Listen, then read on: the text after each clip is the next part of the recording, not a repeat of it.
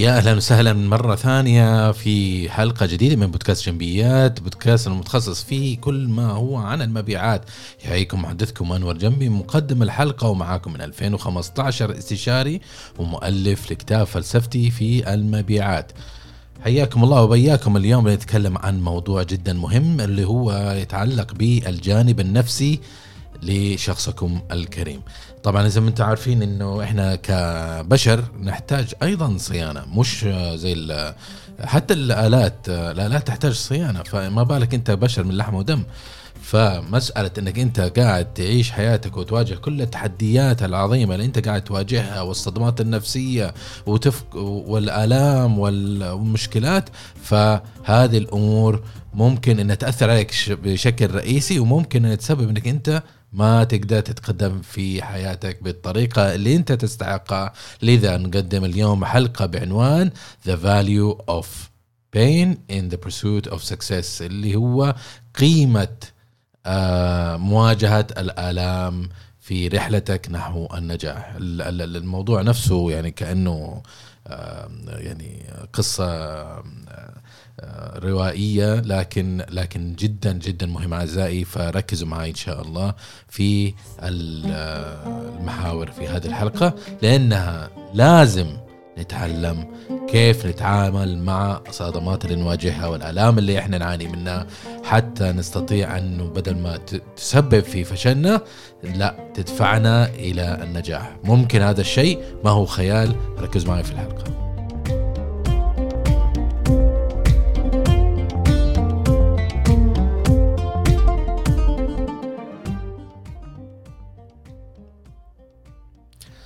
طيب، زي ما انتم عارفين يعني انه كلنا احنا في حياتنا هذه نواجه صدمات، نواجه مفاجآت، اشياء مخيبة للآمال. بعض الاحيان هذه الصدمات تكون لها اثار طويلة المدى او متوسط المدى، ممكن نعاني منها لفترة طويلة، لكن احنا علينا كبشر انه نتعلم ونتيقن كيف ممكن احنا نتعامل مع هذه المواقف اللي احنا نواجهها، وهي جزء من حياتنا. يعني ما في شيء اسمه تقدر تعيش في داخل قوس قزح وعالم مثالي وكل الناس يحبوا بعض وزي كذا. لا، الكوكب الارض فيها مليارات من الناس، والظروف تحدث ولا تتوقف، والزمن لن ينتظرك ولا حتى ثانية واحدة، فتستمر في التقدم. وما دام هذه الأمور صايرة فأنت معرض لمواقف معينة، مواقف ربما أنت ما تحبذها. زي ما قال المثل، تأتي الرياح بما لا تشتهيه السفن. فإذا واجهت موقف مثل هذا، مو معناته أنه انتهت الحياة. طبعا أنت من حقك أنك أنت تصاب بصدمة، تعامل معها، يصير في عندك نزول في الأداء لفترة معينة، لكن السر هو متى تقدر تأخذ هذا المنحنى وتدفعه إلى اتجاه الأعلى عشان تستمر في التقدم. أوكي، أنت شخص ناجح، فالسر هو أنك أنت أوكي خذ الصدمة حقتك وعيش حياتك، لكن كيف تقدر تعود إلى أدائك السابق وبكل سلاسة. أتذكر في أحد الوظائف اللي اشتغلتها في بداية حياتي، كنت لسه شباب عنفوان وشغف وزي كده. يعني صراحة هي من أول الوظائف اللي أنا اشتغلت فيها في بعد تخرجي حتى. فكان حلمي كله إنه أنا أخلص المتطلبات الدراسية عشان أخذ وظيفة، لأنه كنت مؤمن إنه أنا إنسان عندي شغف في إنه أعمل أكثر من إنه أنا فقط أجلس في قاعة دراسية. فكنت أقول إنه أنا بأخذ الوظيفة وحبدع فيها عشان أحقق نجاحي وعوض ومش عارف إيش وهكذا. وطبعا أنا لأنه ما عندي أخوان أكبر مني، فما عندي هذا الشخص اللي ممكن يكون قريب مني واستشيره أو يقودني أو يوجهني في اتجاه الصحيح. ما عندي هذا الشخصية اللي يعبي هذا الدور. ولا عندي حتى أصدقاء كثيرين يعني بسبب انتقالي مستمر من مدينة إلى أخرى وهكذا. فما عندي هذا الشخص اللي ممكن استشير. عندي زملاء، عندي معارف، عندي زملاء دراسة، لكن صديق أثق فيه واستشيره وأتمنه بالأسرار وأخذ منه أفكار، ما كان عندي. فكنت أمشي يعني أتعلم كل حاجة من نفسي، خلال السنين وأتعلم من أخطائي وأكل على راسي ومش عارف إيش. فلما جات هذه الوظيفة صراحة كانت وظيفة الأحلام، لأنه كانت شركة أجنبية، نمطها العربي، نمطها العمل ما هو عربي، نظام العمل ما هو تقليدي، ما هو انك انت تيجي تشتغل في المكتب وخلاص، لا، ما فيها روتين. انا انسان ما احب الروتين، فكان يتطلب انه نروح لمواقع العملاء واقابل ناس مختلفين وتحديات مختلفة، وفيها مهارات عالية يعني من ناحية إدارية، من ناحية فنية، من ناحية هندسية، فيها أجواء كذا. وبعدين من بداية حياة العمل يعني هي تمكنتني أنه أنا أقود العمليات خاصة فيها، وأنه أخرج ويكون معي فريق أنا أكون مشرف عليهم. فأعطتني السلطة والقوة والإمكانية أنه أتعلم وأبدع وأشتغل في هذا المجال. طبعا يعني لأنه سويت فيها حتى التطبيق التخرج معاهم في كجزء من المتطلبات الدراسية، فسويت الكواب معاهم وأنا عارفهم يعني هذه الشركة. وثم شاءت الأقدار الحمد لله ووقعنا معهم واشتغلنا معهم. وكانت الفكرة الأولى اللي زرعوها فيها إنه من جد وجد ومن زرع حصد، إنك أنت اشتغل وكد وضحي في بداية حياتك عشان ترتاح بعدين. هذه الكلام يعني كان دائما يضخ في هذا المنظمة وزرعوها فيه، وفعلا أعطيت كامل قدرتي وإمكانياتي وأموري، وجلس معهم 1.5 سنة الأولى من حياتي معهم، ما أخذت حتى ويكند واحد، يعني كله كان عمل مستمر دون توقف، ولا رحت إجازة ولا شفت أهلي. وأتذكر الوالدة الله يرحمها يعني كانت تقول لي تعالي ولدي أنا ما شفتك من زمان أبغى أشوفك، كنت أقول لها يا أمه بس معليش خلينا نخلص الفترة هذه، هي فترة أبغى إثبات وجود وإن شاء الله بعدين نرجع طبيعي. ضحيت بكثير يعني صراحة، ضحيت بالمعارف، ضحيت بالحياة الاجتماعية، ضحيت بالأسرة، انقطعت عن العالم، لأنه اندمجت في كاملا في هذه الوظيفة في سبيل أنه أنا أثبت نفسي وأتقلد، يعني أحاول أتطور بسرعة حتى في ناحية التعلم. يعني أنا كنت أول سعودي في هذا القسم أنجح في تقلد مرحلة يعني مؤهلات مش إشرافية، كنت أول سعودي، ما في سعودي في التقنية هذيك قبل هذا، ولا في عربي حتى، يعني كان تقنية جديدة، وكان في واحد خواجة فقط هو في القسم وأنا اللي توظفت مع سعودي وبس وانتهى الموضوع. كان في سعودي قبلي وفشل واستقال ومشي، يعني هذا الشخص الوحيد اللي كان موجود، لكن ما قدر انه هو يعمل نفسه تأهيل او تمكن، او انه قدر انه يسوي الشغل بنفسه، فالحمد لله. وفي نفس الوقت انا الوحيد في الشركة في هذيك الايام، ما ادري الان ايش الوضع، لكن انا الوحيد اللي قدرت انه اتخرج من المرحلة 7 الى المرحلة 8، ومن المرحلة 8 المرحلة 9 في أقل من 2 سنين تقريبا، والحمد لله هذا نتيجة التضحيات، عملت هذا الشيء. لكن في النهاية أنت ما تبي تحقق أرقام، الأرقام هذه والإنجازات هذه ما حتسددك فواتير، تبى ترقى، تبى تاخذ راتب، تبى تعمل كذا، تبى تصير من أصحاب القرار في المنظمة، تبى تصير من أصحاب الثقة في المنظمة، تبى تنجز، تبى يعني تعرف أنت هذه الأمور، تبى تأمن نفسك مكان في هذه المنظمة حتى تصير تأمن مستقبلك إن شاء الله، بما أنك أنت خاصة كنت في اللبنة الأولى في الخطوات الأولى وهلم جر. لكن هنا زي ما قلت لكم تأتي الرياح بما لا تشتهي سفنه، لما جات كان في يعني مشكلة إرهابية صارت في الخبر، وإجراميين هاجموا على كومباوندات وعلى مكاتب ومش عارف إيش، وصار فيها ضحايا ومخطوفين هلم جر، وانحلت الموضوع طبعا في نفس اليوم تقريبا، أنا ما أذكر تفاصيل كثير، لكن الناتج إنه أغلب الشركات الأجنبية بما فيها شركتنا يعني بدأت في حملة ترحيل لموظفينها الأجانب وإخراجهم واستبدالهم بعرب. أوكي طبعا لأنه أغلب تقريبا 50% من الموظفين في هذا الشركة كانت في يعني 50% منهم خواجات يعني أوروبيين أمريكان أمريكا اللاتينية هذا مجر. لكن لما صار الهجمة صار أخذوا قرار قالوا خلاص خطر الآن للناس اللي غير مسلمين أو خاصة للناس اللي عليهم اللي يبان عليهم إنهم هم خواجات كأنهم بيض أو شجر أو شيء زي كده. فسفروا الروس أوروبيين مش عارف إيش يوكي أمريكا اللاتينية تسفروا بشكل هذا. لكن إيش المصيبة اللي صارت؟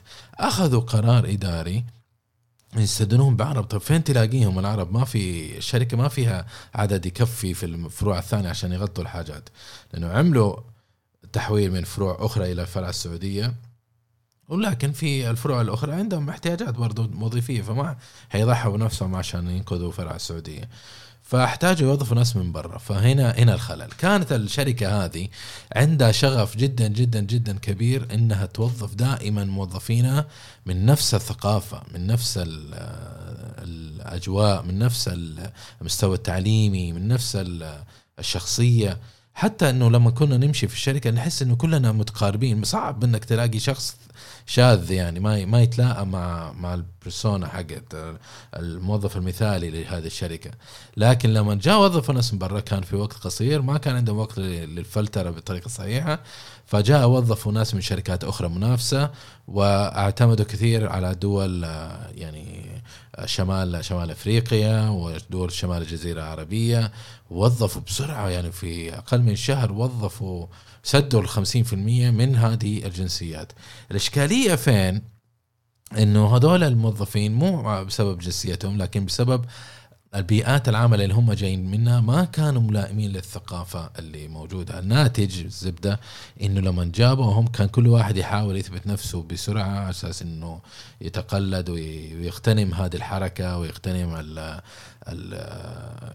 الفراغ اللي كان صار والفرصة اللي أتيحت لهم عشان يتقلدوا ويتطوروا ومش عارف إيش. الزبدة صار في حرب شعواء مع الناس القدام في المنظمة اللي هم منهم أنا وزملائي الآخرين طبعا وزملائي جيل هذاك كلنا مشينا ما بقي أحد، كلنا مشينا بما فيهم أنا.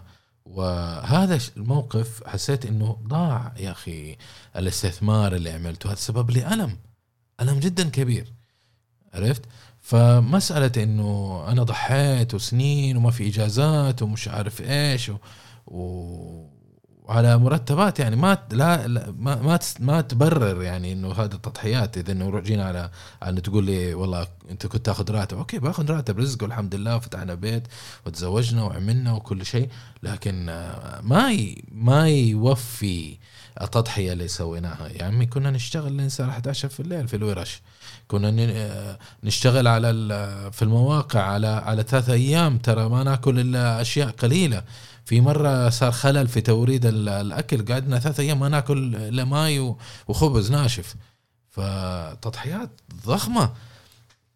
فصار هذا الموقف حسيت أنه أنا خسرت كل الوقت والجهد 5 سنوات من العمل، وصجاتني ألم كبير يعني حسيت أنه خلاص أنه الموضوع خسرنا وخسرت العمل والاجتهاد والعلم اللي سويته والإنجازات اللي عملتها كلها خسرتها. هذا سبب لي ألم. طبعا صار عندي انتكاس هالفترة وجيزة ما يعني لفترة يعني معينة معتبرة، فقعدت فترة طويلة عندي صدمة وفقدت الإيمان إنه مبدأ إنه لا من جد عمل وزرع حصد ومش عارف إيش. الشاهد هنا اللي اتعلمته هو اللي أنا بعطيكم إياه اليوم.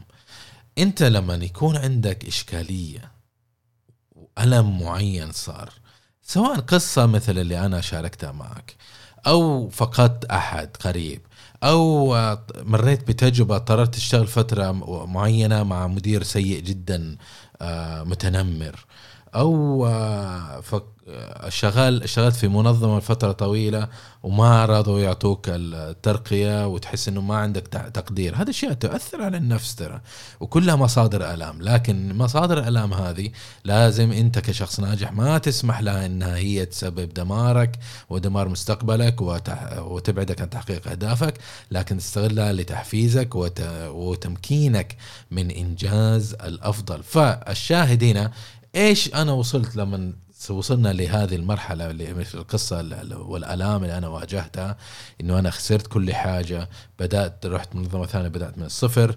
المنظمة الثانية ما تدري أنا إيش ممكن أسوي وإيش عملت وإيش مستعد أعمل، فيعاملوني بطريقة أنا أحس إنه أنا أوريد يعني رجعنا من تحت الزيرو. عرفت كيف؟ فدائما حط في بالك وثق إنه الألام والصدمات هي وسيلتك للنمو، وسيلتك للتقدم. لأنه أنت لما تيجي لتواجه موقف معين أنت تصير مرغم أنك تواجه هذه الآلام، تواجه هذه نقاط الضعف، تتعرف على نقاط ضعفك اللي صارت وسببت أنك وقفت في هذه الموقف، طريقة فكرك ومفهوميتك وعملك، وتتعلم من أخطائك. تتعلم. هذه نقطة مهمة جدا يا جماعة. كلنا نخطئ اليوم بكرة، كلنا نخطئ، ما في أحد ما يخطئ. لكن الشاطر هو اللي يقدر إنه يحدد إيش الخطأ ويحدد كيف يصلحه أو يتعلم منه. ممكن إنه هذا الموقف معين ممكن يساعدك إنك أنت تصير أقوى وتصير أكثر مناعة وأكثر دهاءً وأكثر معرفة في التعامل مع هذه الآلام اللي أنت تواجهها. في نفس المشكلة الآلام هذه ممكن تحفزك، تضيفك تحفيز. تخيل، مو بس تساعدك لكن تزيد حافزيتك، في انك انت لما تحس بهذه الآلام او المواقف اللي صارت معك. هذه ممكن انها تكون محفز جدا عالي، لانك انت تاخذ النشاط او الاكشن الصحيح لتغير حياتك، تغير طريقة مفهوميتك. هذا الشيء ممكن يساعدك انك انت تحقق اهداف اكبر وتحقق أهداف في المدى طويل أعلى ومستوى أعلى في التحقيق والنجاح. الآلام بما فيها ممكن أنها تساعدك أنك تتواصل مع أشخاص الآخرين، لأنه إحنا ممكن إن إحنا ما نتواصل، ما إحنا شاطرين في عملية التواصل. لكن أنت لما يكون عندك موقف سيء أنت مو لوحدك، فأنت لازم تعرف أنك أنت ممكن أنك أنت تتواصل مع أشخاص من حولك، تطلب منهم المساعدة. هذا الشيء يسمح لك أنك أنت لما تطلب ناس من المساعدة أنك ترى المشكلة اللي أنت بين يدينك من منظور شخص آخر، فتكتسب معرفة تكتسب تجربة الشخص الآخر اللي أنت بتتكلم معاه. أوكي، هذه benefit وفائدة جدا عالية عليك إنك أنت تمتهنها، عليك إنك تستغلها. طبعا الآلام صعب انك تتعامل معها، في مواقف صعبة، يعني صعب. فقدت ولي امر، فقدت شخص تحبه، فقدت وظيفة كنت تثق فيها وتحتاجها، احتجت الموقف معين جبرك يعني تحتاج ان تتواصل مع ناس وتطلب مساعدتهم. هذه في ناس يعني تحط في نفسك في مواقف، يعني دائما نفضل انه ما نجد نفسنا احنا واقعين فيها. لكن في نفس الوقت انت عليك انك تحتضن وتحتوي هذا الموقف، ما تهرب منه، لا احتويه. ايش الموقف السيء اللي صاير؟ لا تحتضنها، تتعامل معها وتواجهها العين في العين حتى تتعلم وتواجهها، وثم تستطيع أن تتمكن منها وتقذفها خلف ظهرك في نهاية المطاف لتتقدم إلى الأمام. النصائح قليلة للتعامل مع الآلام اللي ربما أنت تواجهها بغض النظر عن أنواعها هي: اسمح لنفسك أنك تتعامل مع هذه الآلام، لا تهرب منها. أجبر نفسك وعروض نفسك أنك أنت تتعامل مع هذه الآلام. لا تحاول أنك تكتم هذه الإشكاليات أو تتجاهلها، إنما عليك أنك أنت تسمح لنفسك وبطريقة مطلقة انك انت تحس بيها، لانها هتساعد الامكانيات او تمكين اذا ما كنت نفسك، هتساعدك انك انت تتعامل مع هذه الآلام بطريقة صحية، وتسمح لنفسك ان تتقدم في نهاية المطاف الى الامام.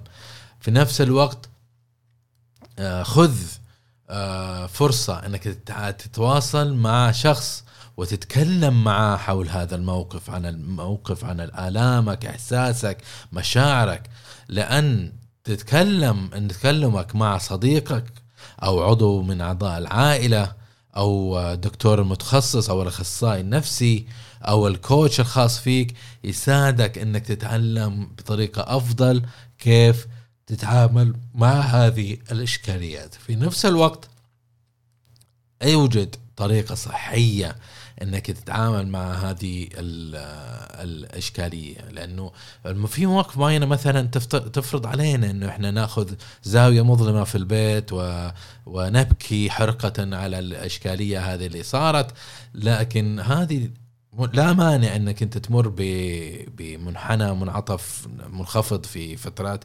معينة، لكن عليك انك انت هذا الموقف ما تطول، لانه اذا طالت بتصير شعب وبتصير اشكالية اكبر اصعب عليك انك انت تتعامل معها. الالام لازم تعرف انه الالام ما حتطول للابد، ما في آلام تقعد للأبد، ما في إشكالية تقعد للأبد. المشاكل والآلام مجرد مطبات، المطب تأكل المطب، إذا كلتها بشويش مشيت أمورك، إذا كلتها بالقوة تقعد تتنرفز في السيارة، لكن شديد أو خفيف الموضوع خلاص حتمشي من فوق المطب وتعدي وتمشي.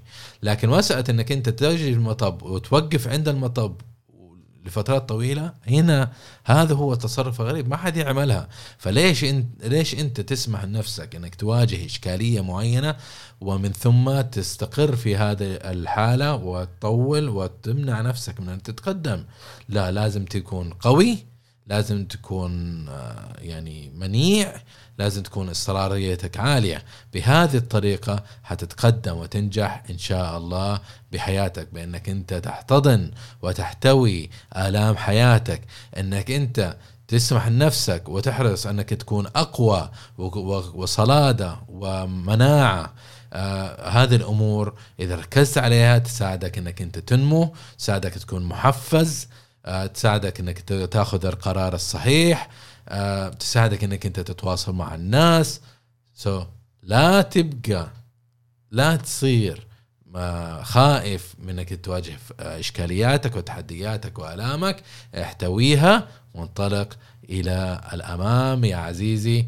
يعطيكم العافية على أنكم تواصلتوا معنا وسمعتوا لهذه الحلقة الجميلة حول كيف نواجه آلامنا لنتقدم نحو نجاحنا. يعطيكم العافية، وإذا الحلقة عجبتك أتمنى تخدمني خدمة بسيطة أنك أنت توزعها لشخصين فقط من معارفك ممكن يستفيدوا منه ويساعدهم على إلهامهم للتقدم في حياتهم العملية بإذن الله. أما الآن أقول لكم يعطيكم العافية، في أمان الله.